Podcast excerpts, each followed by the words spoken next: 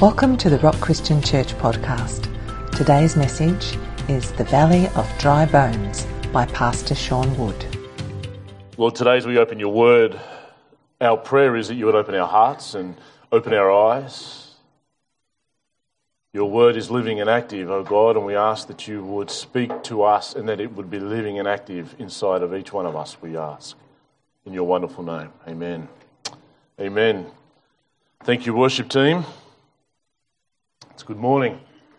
Uh, this morning, I want to share uh, my heart for us as a church, where I believe we're going as a church. And that's, I just want to lay the precursor. That's not going to look like, you know, we're going to be a church of 500 by 2025 or, you know, the, the logistical matters. We'll let God put those pieces together. That's, that's not what I want to share this morning. I do want to share what my heartbeat is, I believe, for this church and for our community. And my, my question to everybody in partnership, the question with partnership is simply this will, will you take our hands as a church and say, you know what, I want to be a part of this vision, I want to be a part of this family? That's what Partnership Sunday is all about. A little bit more about that later on, but uh, in the meantime, I'd like to, uh, if you've got your Bibles, could you please meet me uh, in Ezekiel 37? Has anybody here ever remember the movie Dante's Peak? You should. We went to the movies to see it. Dante's. Anybody remember Dante's Peak? Yeah.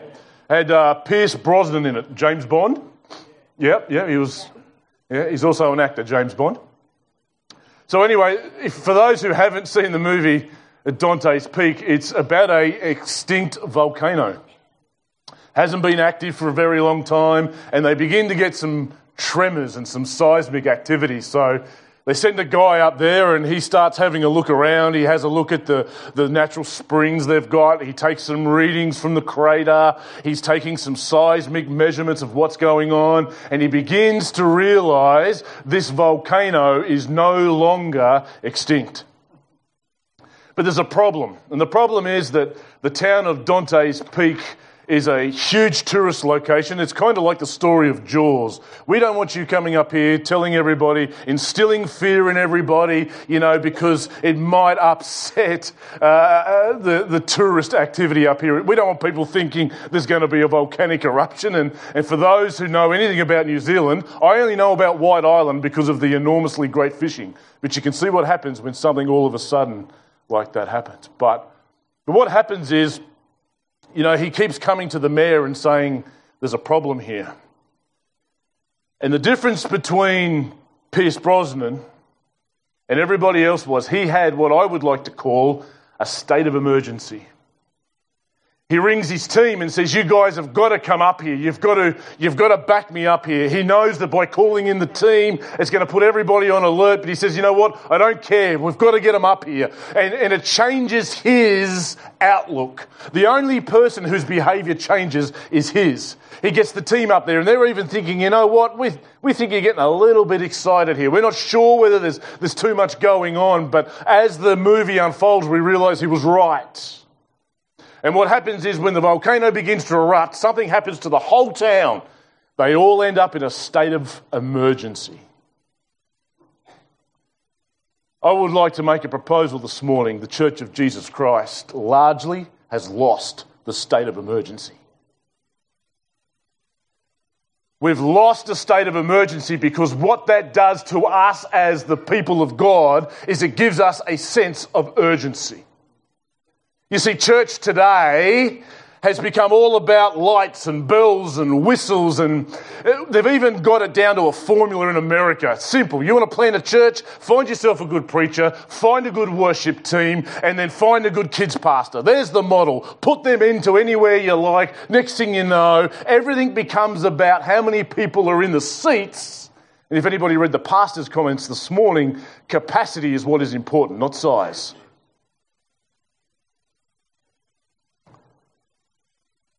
What I wrote about this morning was uh, I am blown away at the amount of volume of water you can get in Queensland in a short period of time. Seven days ago, I had a look at the dam, dam levels for the, one of the lakes that we fished. This is not a small lake, this is an enormous lake. Previous to this, we'd been fishing, and if I had stood up in my kayak, the water line would have been there. So we're talking three metres of water. And Saturday afternoon, it's at 65%. By Wednesday morning, it's at like 99%. 35% in a matter of days. And I was thinking about this in churches because Mark Conner made a very interesting comment when we went out for tea. He said, You know, 95% of churches across the globe are actually under 200 people. Does that mean that they're ineffective? Oh, no. No, it does not. You try telling the little township of Warwick that the Leslie Dam is an insignificant piece of water. When that goes under 10%, it becomes enormously significant.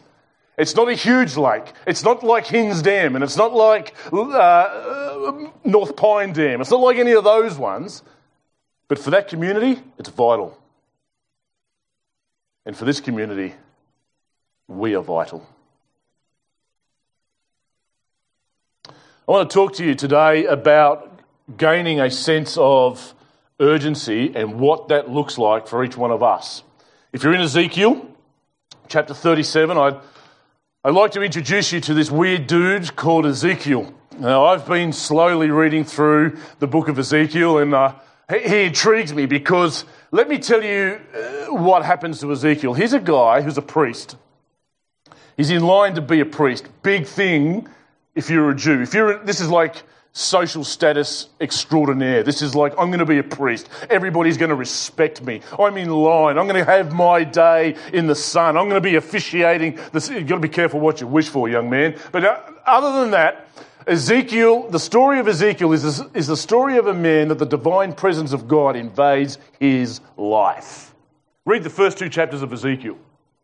This guy, this guy is kind of in and out of exile all at the same time. This guy's kind of because he was amongst the first ones taken into exile. I'll explain a little bit about that in a moment. But he's kind of in exile amongst all those in exile uh, at one point, and then boom. Next thing you know, he's, he's prophesying to those that are remaining in Jerusalem. What? How did you get from there to. Who knows? He saw stuff that blew his mind. He's, he's struggling for words to describe what he saw. Some people question what he saw, but then John, in his revelation, saw exactly the same stuff. The divine presence of God invaded his life, and he was a prophet. But if there is one thing that Ezekiel highlights, here we have a very intellectual man well educated, because you, if you're in the priesthood, you're well educated. What we know about Ezekiel, we find inside of the book that bears his name. We know that he was married. A little bit about that in a moment, but we know that he was married. He owns a house. He was in line to be a priest. He's called to be a prophet whilst in exile. He was one of the first ones to be taken into exile, along with Daniel and the others. But one thing that sets Ezekiel apart that blew me away when I read the book was that prophecy for him was not just what he said. Prophecy for Ezekiel was about what he lived. And I would like to make the claim that each person in here is not called to be a prophet, but we are called to live prophetically. Well, let me explain what I mean by that. Ezekiel is given a message from the Lord, and then he says, Now go out and lay on your right side for X amount of days, and then, then turn over and lay on your right, left side for, for X amount of days. And, and another time he's told, You know what? Get up in the morning, pack a bag, and head off into exile. Then come back at night time, sleep overnight, get up in the morning, pack a bag, and head off into exile. Why? Because I want Israel to understand that they're going to go into exile. And in chapter 24, in chapter 24, the pride of his eyes, the one thing on this earth that he treasures dies, and that's his wife. And God says to Ezekiel, You are not to mourn openly for your wife, because when Israel is taken out of the land and they lose the one thing they cherish, which is the temple, they are not to mourn openly. God had a message for the people, but it was lived through his life. Great question, Mike. What's the difference between a prophet and a seer? A prophet is one that prophesies. A seer, the mantle rests on their life. And it's not just words, it's visions they see. Jeremiah was a seer. Isaiah was a seer, Ezekiel was a seer, Samuel was a seer. Scripture points to not a fleeting thing, but a mantle that sits on them. And a mantle sat on Ezekiel's life. He has some enormously harsh words to say to Jerusalem and to the people of Israel. He has some enormously harsh words. He says, basically, the message is you guys have got to repent and get yourself sorted, or you're going to go into exile. Here's the story about Israel. Whenever you read stuff in the Old Testament, I'll give you a heads up.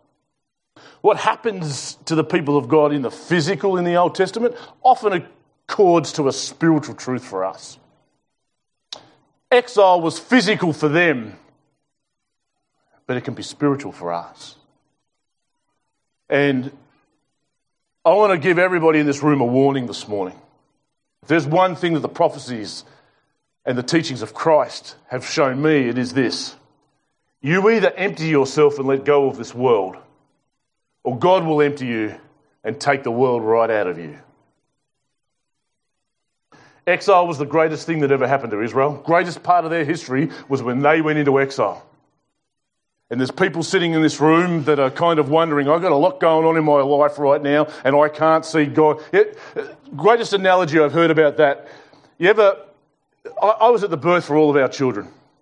And, and I, was, I was there when uh, a couple of my nieces and nephews were born, and I noticed something. That when that baby comes out, that baby's screaming and it's terrified. Have you ever noticed that? That baby's screaming and it's terrified, it's afraid. You know, here's this guy holding me upside down, smacking me on the bum. He's got a huge. Why has he got that knife in his hand? Why was I warm and now I'm cold? Put yourself in the baby's shoes for just a moment. Everything feels like it's out of control. And that baby is enormously frightened. Everybody standing in the room is enormously joyous. Because we have a different perspective of what is happening to that baby. You need that cord cut. You, you need a good smack on the bum. Let's start off right away.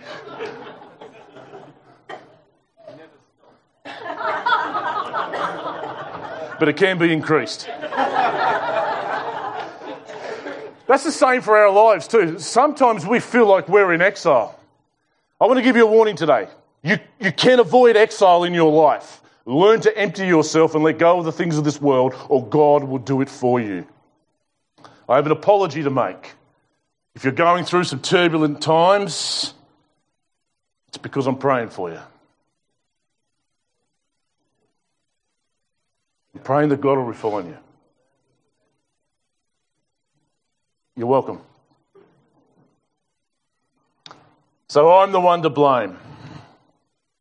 Let's have a look at what Ezekiel saw. The hand of the Lord was upon me. Enormous statement. We need the hand of God upon us. We don't need the hand of man, we need the hand of God upon us. And he brought me out in the Spirit of the Lord. Another fantastically profound statement. And he set me down in the middle of a valley.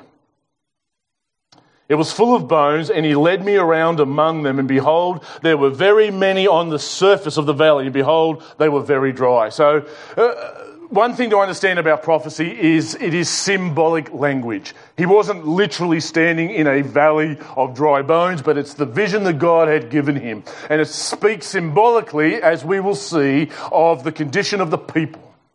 Now, when we speak of valleys and mountains in prophecy, let me give you a little bit of a hint. Every time somebody prophesies about a mountain of the Lord, uh, often mountains were places of revelation and great perspective. It's where we can, we can see better and we have a greater revelation of God. That's why men go up on the mountain to pray. Moses was up there for 40 days and 40 nights. People go up on the mountain. Valleys are known as times of restricted or uncertain knowledge in those times. How many people here can say, I can tell you what a valley looks like because I've been through a few in my own life? I reckon most people here could put their hands up. And, and, a valley is a time when you're thinking to yourself, I'm uncertain, I can't see clear. It's kind of like being in a thick pea soup fog not knowing what the next direction is. That's what a valley's like. Got some good news for everybody in this room today. John the Baptist was speaking about Jesus and he quoted a prophecy from Isaiah, which is a messianic prophecy. And he says, Every mountain shall be brought low and every valley shall be filled in. What's he saying? When Jesus Christ comes, there'll be no lack in your knowledge and revelation of who God is. But there is a problem. This is the problem we need to understand where there is a lack of knowledge, Where there is a lack of revelation, people will find themselves in valleys. This is not something that has happened overnight. You don't have dry bones in a short space of time. How many people here could probably say, you know what, I feel about as dry as those bones right now? You know, this week when I was thinking about this, and the Lord's been working this into me for some time, and, you know, I've been saying to Him, you know, say, I feel like these bones, man. You know, this morning we were worshipping, and can I give you a hint when it comes to the presence of God? It's got nothing to do with distance, and it's got everything to do with awareness. Do you know before you even came here this morning, God was already here? He's waiting for you. Do you know before you even walk through the front door of work tomorrow, He's already there? I also want to extend this this morning. Uh, as much as this is speaking about the house of Israel, I don't think we have to stretch our imagination too far to understand that if we were to walk out these doors right now, that's a great description of Brisbane right now. There are people outside here that are thirsty and dry, and they're trying to find ways to put themselves back together. And they're looking to us because we've been called to live prophetically. Let's keep moving on. I want to ask everybody here a question. It's the same question that, that God asks Ezekiel. Reading on, and he led me around among them, and behold, there were very many on the surface of the valley, and behold, they were very dry. And he said to me, Son of man, can these bones live? Can these bones live? I want to ask everybody in this room a question this morning. Can these bones live? Can it be possible that church is about the presence of God? Is it possible that once again we could see the supernatural moving through the people of God? Yes, it is possible. In fact, if it's not possible, why are we even here? You know, Jesus was talking to Martha at the tomb of Lazarus. He says to Martha knew Jesus very well. Don't ever forget this. Very well accustomed to who Jesus was. Martha says to Jesus, If you'd have been here, my brother would not have died. Jesus says, Your brother will rise again. She goes on and says, Yes, I know, Lord, he will rise again at the resurrection. And Jesus says, Martha, I am the resurrection and the life. Do you believe this? Where else are you going to go, Martha? I am the be all and the end all. And I ask everybody in this room this morning is it possible? Ask yourself this question Can these bones live? Can Brisbane live?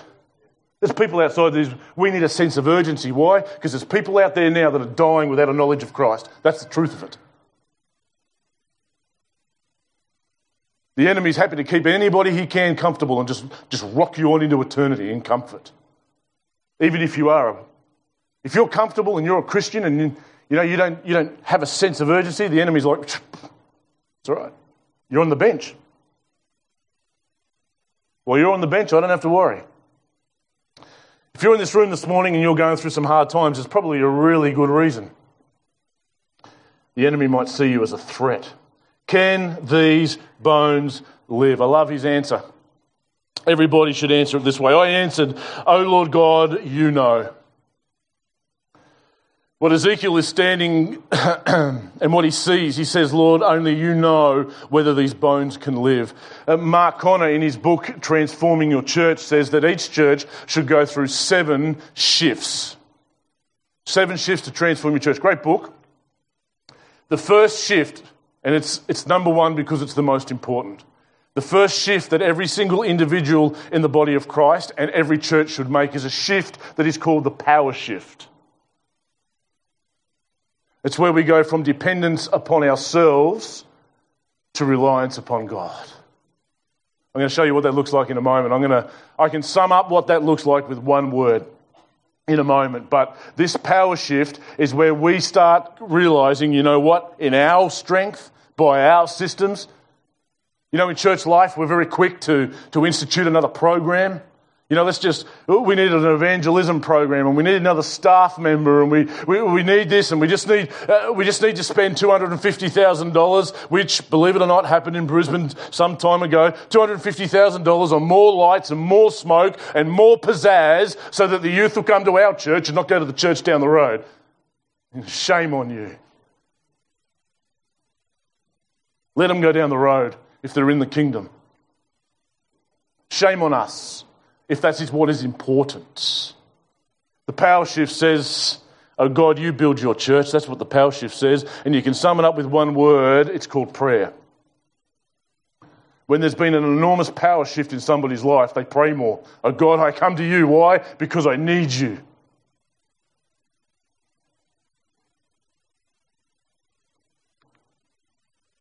But God doesn't leave it there. He gives Ezekiel something that he can do. Then he said to me, Prophesy over these bones. Ezekiel, I don't need you, Ezekiel, but I choose to use you. Rock Christian Church, I don't need you, I choose to use you. Rock Christian Church, I could have put you anywhere. I, he could disband us right now. He could do whatever he wants to do, but he's chosen to put us here because there's a community that needs living water. And every healthy dam has a strong inflow, bringing the water in, and a good outflow, releasing it back out.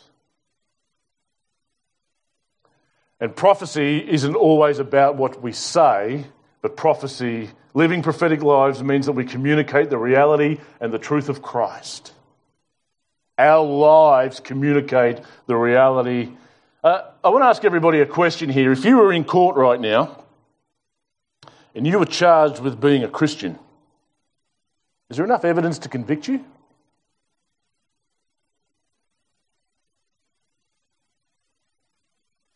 If everybody that you work with right now puts you in court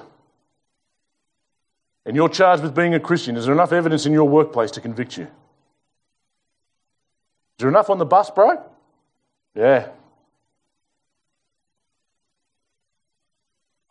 Let's keep moving on. This is why the Word of God is important because have a look at what happens now. This is the message to these dry bones. Prophesy over these bones and say to them, O dry bones, hear the word of the Lord. Hear the word of the Lord. Thus says the Lord God to these bones, Behold, I will cause breath to enter you. We're going to have a look at that one in a moment.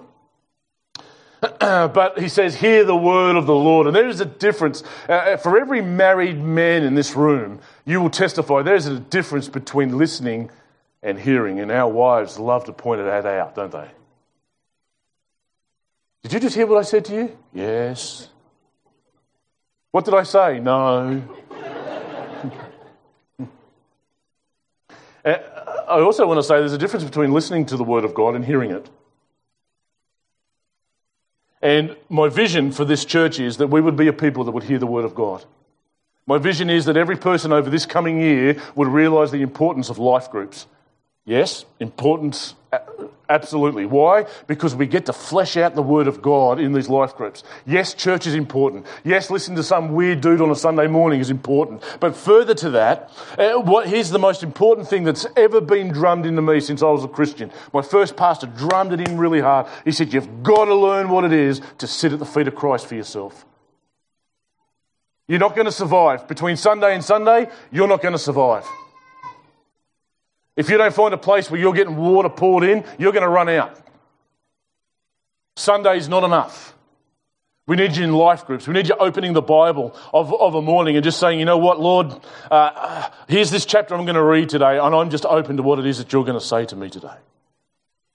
There was an enormous difference between listening and hearing, and the Hebrews got it right. They knew what the difference was and they knew how to alter it. The difference is meditation. We have lost the art of contemplating the, the word. Now, meditation, please hear me, is not sitting with a bald head and, and some brown robes and holding your fingers like this and chanting anything. Meditation is about contemplation.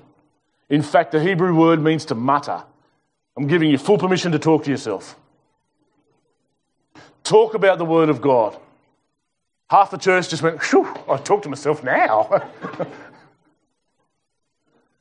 oh, there's a couple of ladies I work with that answer themselves, and that's another moment. Uh, deal, deal with that later on. Hearing the Word of God is what makes the difference.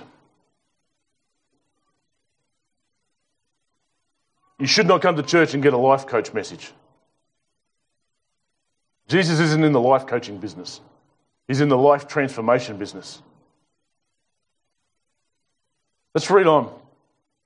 Say to, thus says the Lord God to these bones, Behold, I will cause breath to enter you, great promise, and you shall live. Verse 6 And I will lay sinew upon you, and I will cause flesh to come upon you, and cover you with skin, and put breath in you, and you shall live, and you shall know that I am the Lord. I will, I will, I will, I will.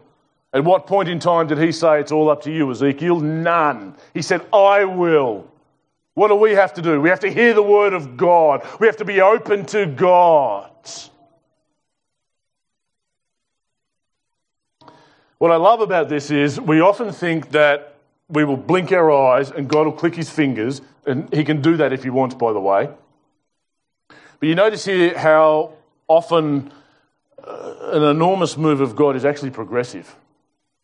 The bones will come together, then we'll have sinew, then we'll have flesh, and if you're like me, enormous muscles.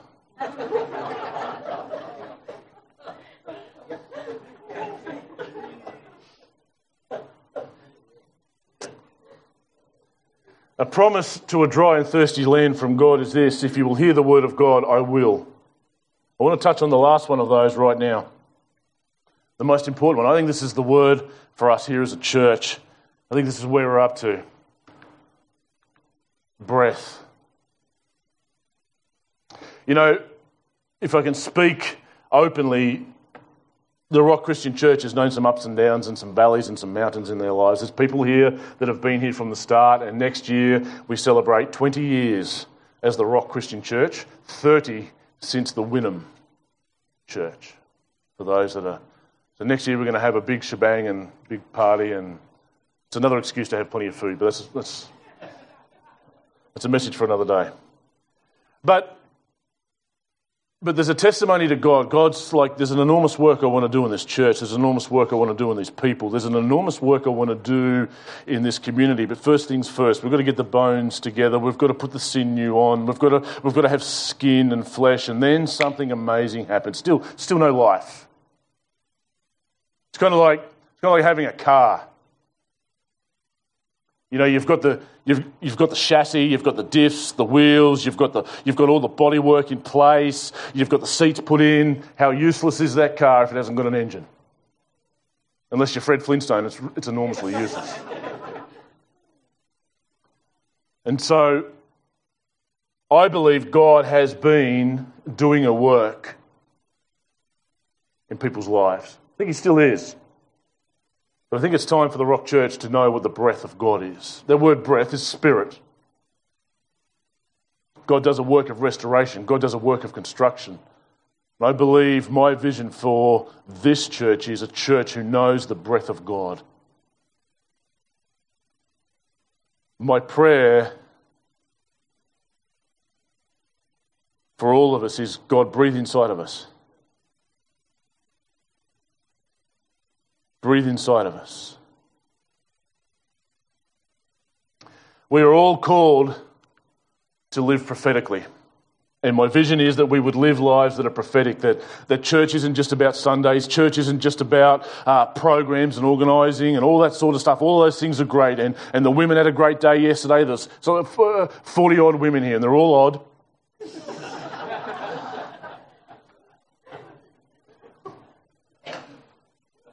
And, and date night was, all of those things are great. And, and it is about fellowship because fellowship is enormously spiritual.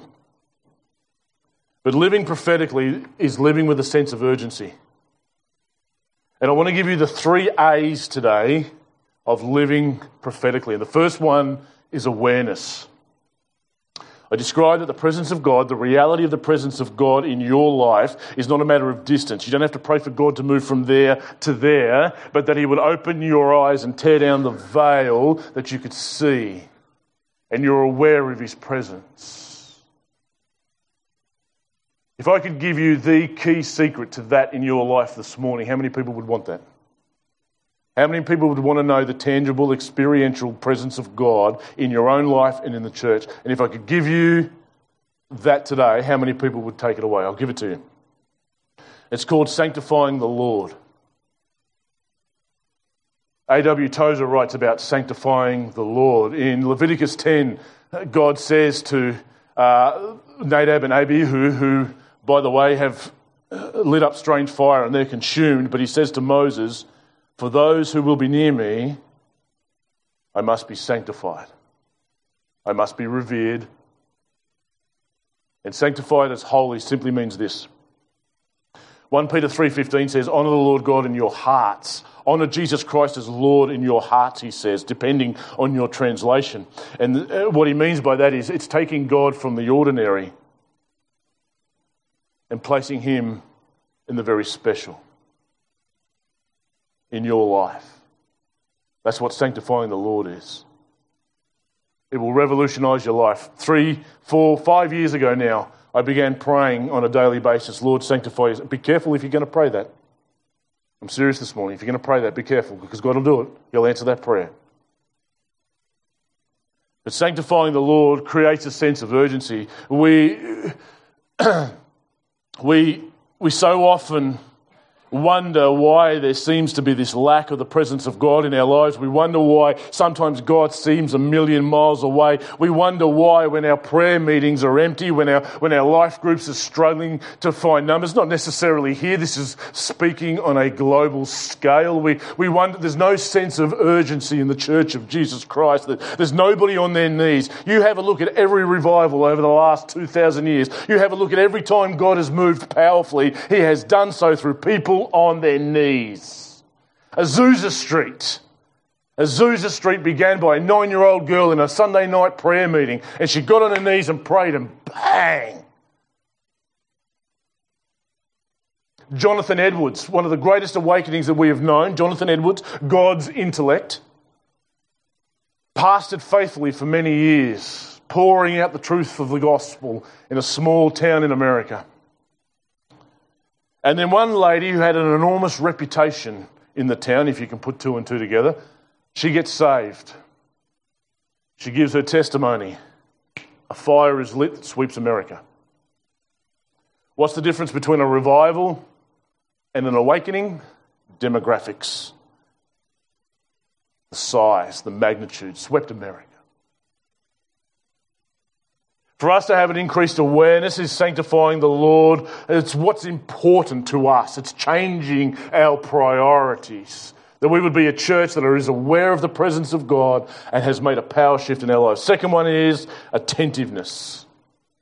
First one is awareness. Second one is attentiveness. Attentiveness is acting on our inward longings. So many of us in conversations with others and with ourselves. So many of us say, you know, well, when I do this, this, and this, I'll seek the Lord. And, and you know what? I just, and maybe when I'm retired, or, or maybe I'll, I'll get to this point in my business and, I, and I'll cut everything back and then, and then I'll act on all those things that I know that I should be doing. It's acting on our inward longings and attentiveness to the Word of God looks like we might get out of bed earlier, we might stay up later. It looks like if the sun's shining, maybe it's not so important to go to the beach. Maybe it's more important to be in fellowship on a Sunday morning. Obedience is giving earnest attention to God's word, submitting to its authority, and carrying out its instructions. That's hearing the word of God. The last one I want to speak about this morning is the most important one. It's called apprehending. So the first one is that we have an increased awareness, an increased attentiveness, but as a body of believers, we apprehend God. God is waiting for us. Apprehending, the best way to describe apprehending is it's kind of like everybody here wants to exist in the, in the supernatural. Thanks for But listening you've got to to the step Rock out Christian natural Church podcast. to get into the To be notified when the And I next think- episode I is think this available, church is at that place. subscribe on our website. And I think individuals in this church, if, uh, looking across the people that I get to know, individuals are in this place, and I want to describe to you what that looks the Rock like. Christian Church. We Jesus, hope you have been uh, blessed today. after feeding and we look the forward to you 5,000, joining us for our says, next I'm going to stay back here and pray, and he sends his disciples across the lake. After some time, he walks out to them on the water, and they see him in the distance, and they're frightened. Jesus says to them, Do not be afraid, it is me. And Peter says, Well, you know what? If it's you, bid me. There's, there's a big word. Bid me to come to you on the water. Peter steps out of the boat and walks towards Jesus. And the minute Peter steps out of the boat, he steps out of the natural and into the supernatural. And we, I believe, and this is, I'm speaking to myself here as much as I'm speaking to everybody else here this morning, we are standing in the boat, and people, the next step is the step out of the boat. So many of us here are standing in the boat. We've had the word of Christ. You see, that was a personal word to Peter. Peter was the only one that got out of the boat, and Jesus, it was an empowering word. When Jesus says, Come, Peter, come. It was a word to Peter. Peter acts on that word. He steps out of the natural. God is waiting for us to step out of the boat.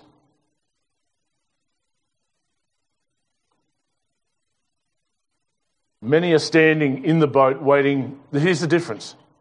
So many people are turning up to church on a Sunday morning waiting for Jesus to step into the boat.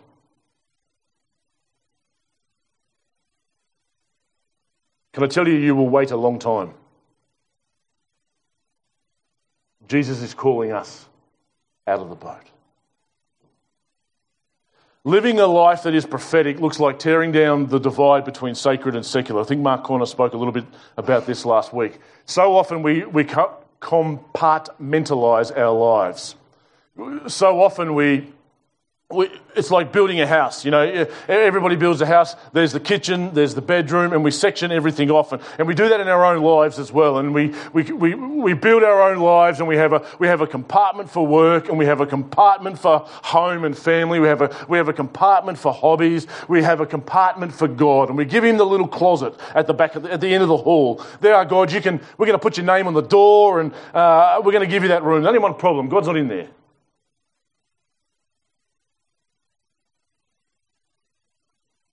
Because what God says is, I don't want to be the little cupboard at the end of the hall, I want to be the whole house.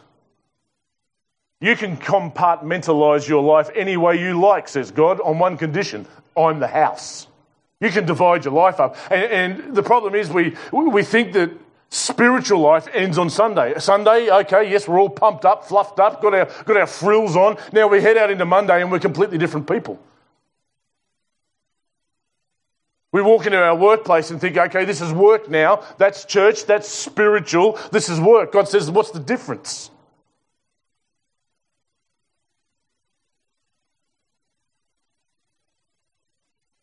We need God to breathe on us as a church. My prayer is that God would breathe on us, but we have some misconceptions of what that looks like. I, I, I'm all for whatever God wants to do in this place, but no, we can no longer accept we can no longer accept the Holy Spirit is moving in our midst because we have 10, 10, people deep on a prayer line at the front while there is unforgiveness and bitterness sitting in our hearts when we're in the pews. Don't tell me that the Spirit of God is in powerfully moving in your church. Anybody, don't tell me that when everybody's got bitterness and unforgiveness in their hearts, when, when everybody's trying to tear something down. You can have all the prayer lines at the front you like. You can dance and make rooster noises and dog noises all you like. The evidence of the Holy Spirit upon his people is fruit. And it is people, I'm all for, hey, I'm all for this. I've done carpet time myself. I have walked into a meeting saying, that's not me. I'd never fall over. Boom, woke up an hour and a half later. I, I know what that's like.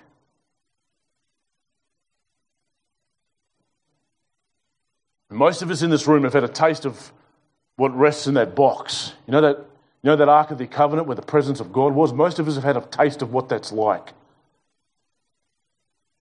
And I want it back.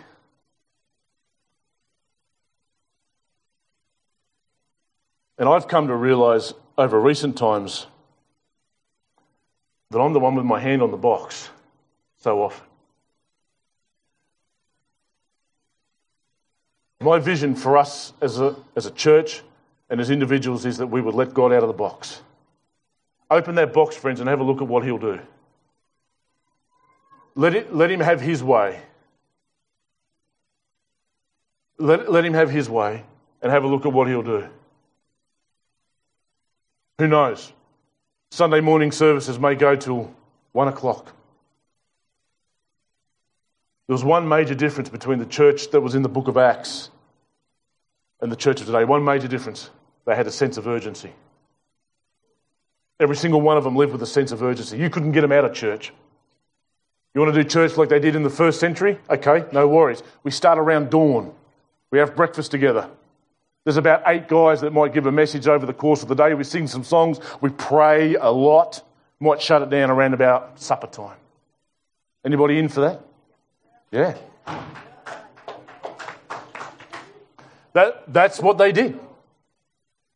The church actually wasn't the temple. They used to go to the temple and they were hated when they got there. The church was in homes.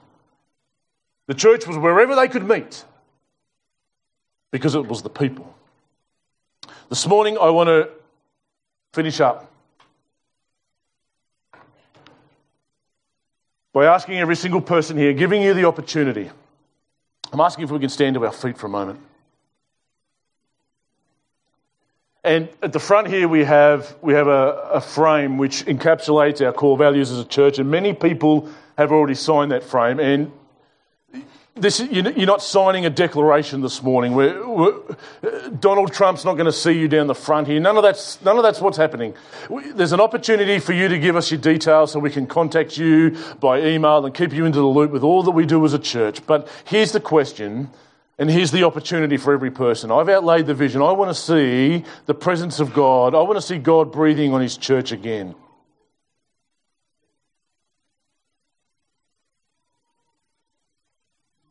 Everybody's stepping out of the boat. And if, if you're here this morning and you haven't signed the frame and you would like to do so, please understand that it's really just between you and God. What we're asking is if you want to enter into partnership. And for Paul, he speaks about partnership to the Philippians and he says, You guys entered into partnership with me.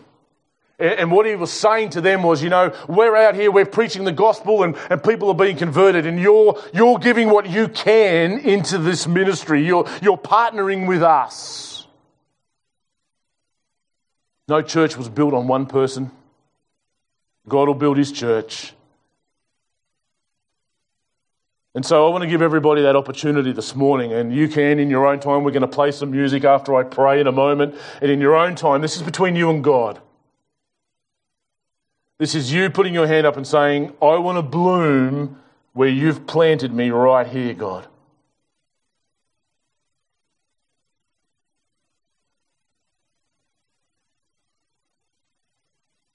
And you don't have to sign that frame to do that, but I do have another question. Is everybody in this room w- ready to start living our lives prophetically? Father, this morning I pray for every single one of us here this morning. And uh, Lord, you've done it once, so I know you can do it again. I read about how you did it to Ezekiel, and I'm asking that you would do it to every single one of us in this room. Invade our lives with your divine presence. Lord God, you breathed on the house of Israel. They were in exile. They were dry. They were thirsty. But Lord God, you breathed on them and they once again knew the presence and the breath of God. Breathe on us, O oh God, I pray. Breathe on every single one of us. Let us know your breath, Lord God. Let us be aware of your presence. Let us be, let us be acting on our inward longings, Lord God. And let us apprehend you and open that box. Lord, I pray you would call every person out of the boat.